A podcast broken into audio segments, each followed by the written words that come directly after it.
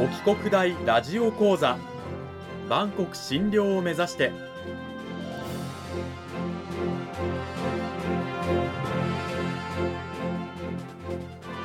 番組タイトルにある万国診療とは世界の架け橋を意味する言葉です。この番組はアジアの十字路に位置するここ沖縄にある沖縄国際大学で日々どのような研究や教育が行われているのかを発信していく番組です。案内人はラジオ沖縄アナウンサー小橋川響が務めます。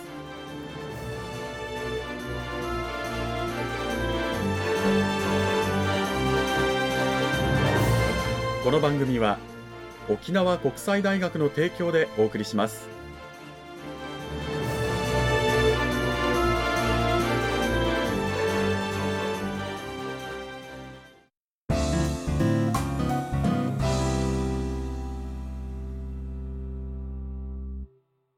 沖国大ラジオ講座今週からは2週にわたって沖縄国際大学経済学部地域環境政策学科の山川彩子先生を迎えてお送りします。山川先生よろしくお願いします。はいよろしくお願いします。さて内容に入っていく前にまずは山川先生あのご自身の自己紹介よろしくお願いいたします。はい山川彩子と申します。えっ、ー、と私はあの東京都の出身であの沖縄の海にまあちょっと憧れて大学進学で沖縄にやってまいりました。で琉球大学の理学部で学んだ後、その後少し働いて、で、沖国大であの今教員として、えー、勤めています。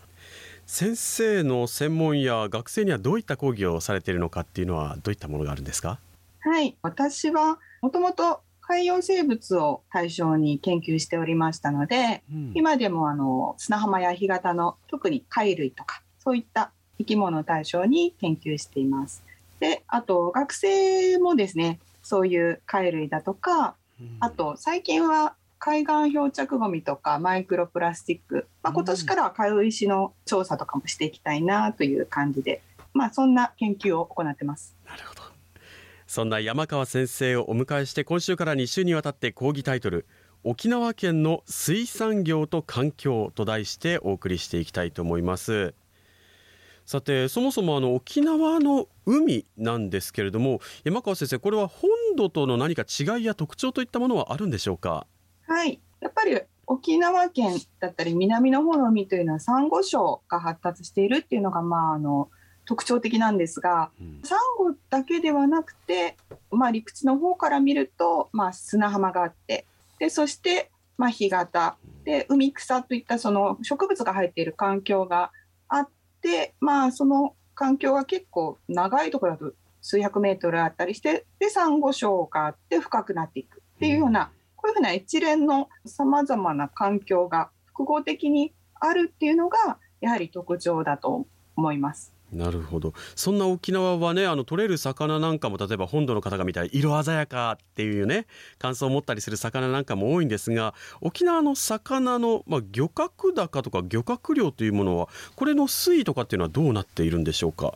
はい。1970年代後半頃にまあピークを迎えましてまあ、その後、まあ、遠洋漁業が衰退するのとも合わせて沿岸漁業陸地に近いところの魚もだんだん取れなくなってきてピーク時の今もう半分ぐらいになっている状態です。へえじゃあ総生産量はもう下がってるっていうことなんですか？はい、生産量と言いましてもあの、まあ、漁業の場合は基本的に取るものを生産量と言うんですが、うん、まあ、取る漁業とあと養殖といってまあ栽培する漁業の割合が今ちょうど半々ですね、うん、になっているような感じです。じゃああの普通に自然のね魚を取るのに比べて養殖の割合がまあ増えていってるような状況ではあるっていうことなんですよね。はいそうなっています。ちなみにあの沖縄県のその漁業生産量普通に取れる魚これが減った原因っていうのはどういったところにあるんでしょうか？はい。沖縄県で今3つそういった原因があるのではないかというふうに言われてまして、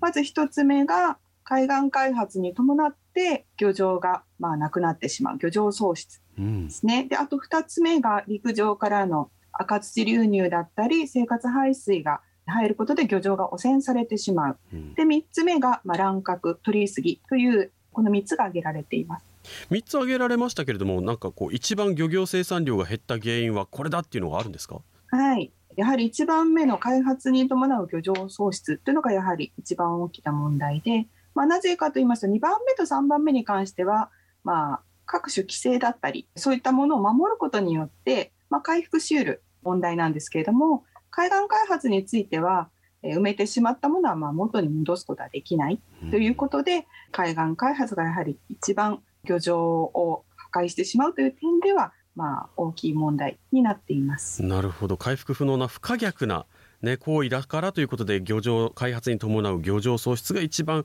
魚が減った原因取れる魚が減った原因なんじゃないかということなんですが実際沖縄県の海岸開発とかってねどういう状況なんですか？そんなにやっぱり盛んなんですか？はい。非常に沖縄県では海岸の埋め立て開発がまあ、盛んになっています。うん、で日本全国あのどこの県でも多少なりとも開発に伴い埋め立てに伴い面積が増えてるんですが沖縄県の面積増加は非常に、まあ、著しくて毎年のように、まあ、増加面積としてはトップ10入りというか、まあ、少しずつ毎年増えていっているという状態になります。へ実際こう県内での海岸とかでここはすごい開発されてるとかっていうところはあったりするんですか、うんはい、中南部はやはり進んでまして、うん、帰国大のある宜野湾市に関しては西海岸すべて埋め立て地っていう状態で、まあ、自然海岸はまあ1ミリもないっていう状態になってます。ゼロ自然海岸ゼロ。はい、はい、ゼロです。あの南部だと豊見城なんかがすごくね海岸開発やってるイメージあるんですけど、はい、もうあの宜野湾なんかではすでにもう開発を終えて自然海岸ゼロという。はい。はあ、じゃああの沖縄本島の北部とか離島なんかには自然海岸はまだ多少残ってるっていう感じですかね、はい、はい、そういうことです。うわ県内そんなに海岸開発が進んでいるというね状況ラジオ聴きの皆さんもちょっとびっくりされたかと思うんですが、まあ、海岸開発やっぱり埋め立てで行われているということではあると思うんですけど、そもそもどういうものが埋め立て地というふうに言われてるんでしょうか？はい。埋め立て地というのは、まあ、いろんなもので、まあ、必要のない廃棄物だったりそこの春節土砂や航路建設で出た土砂まあ、残土などをまあ積み上げることによって人工的に造成された土地のことを言います。うん、土砂で埋めるのは分かるんですけど廃棄物っていわゆるゴミですよね。はい、もう使うんですか、はい、あそうですね。昔はやはり廃棄物の処理場所として水面が非常に使われていてまあ、東京湾とかそういったところでは実際に廃棄物で埋め立てているということになります。環境への影響がよくなさそうな、まあ、もちろん埋め立て自体がそうなんですけど、そこに廃棄物も使うとね環境へにさらに悪い影響が出そうな気がするんですけれどもねどうなんですかそのそうですね。あのやはりその後の埋め立てた後の土地の利用に関しても少しやはり制限が加わってくるということになります。ちょっと使いにくい土地になってしまうで埋め立て地にも2種類あるというふうに伺ってるんですが、うん、その2種類どういったタイプになるんでしょうかそれぞれ？はい、沖縄でまあ盛んに行われているのは水面埋め立てといって、まあ、水のある場所海域を主にまあ埋め立てていきます。であのもともとある陸地続きにそのまま海に土砂をどんどん入れてって、延長してって陸地にしていくっていうタイプと、うん、まあ、海岸線は海岸線でそのまま残して橋梁橋ですね橋を作って、うん、まあ、その先をこうあの広く埋め立てていくっていうそういった、まあ、2つのタイプがあります。はあなるほど陸続きにそのまま埋め立てていくものと、まあ、出島みたいにね橋を作ってその先の海を埋め立てるっていう2つのタイプがあるということですが。はいさて先ほどもねちょっと出た埋め立てでこれ問題じゃないかっていうねあの話もしたんですがこの埋め立ての問題点っていうものをもう少し詳しく伺っていきたいんですけどもどういった問題あるんでしょうか？はい。海域をまあ埋め立てることでまず直接的な影響としましてサンゴ礁の手前には干潟だったり海草も場だったりいろんなそういった環境があるんですけどもそういった浅いところをまあ破壊してまあ、生物を育む場所だったりだとか防災上の持つ機能だったりそういったものを破壊してしまいます。そしてまたまあ当然生物の生息場所というのもまあ永久的にまあ消滅させてしまうっていうことがややはり問題になります。うん。まあ、直接的にね埋め立てることで発生するね影響だと思うんですが、まあ、間接的な影響とかその他の影響とかっていうのもあったりするんですか？はい埋め立て地造成に使う、まあ、砂利ですね、まあ、いろんな場所から取ってくるんですけれども沖縄県の場合だとやはり海砂を採取することが多くなりますので、うん、まあ、そういった取った場所もやはり砂が大幅になくなることで環境が変わってしまうことで間接的に破壊されてしまいます。でかつ海砂を採取した場所からちょっと離れた場所とかでも、そのまま砂浜がどんどん浸食されていってしまいますので砂が沖にどんどん流れていって、うん、そうすると、まあ、非常にあの防災上危険になるっていうことになります。へ防災上危険になるというのはどういった危険が発生するんでしょうか？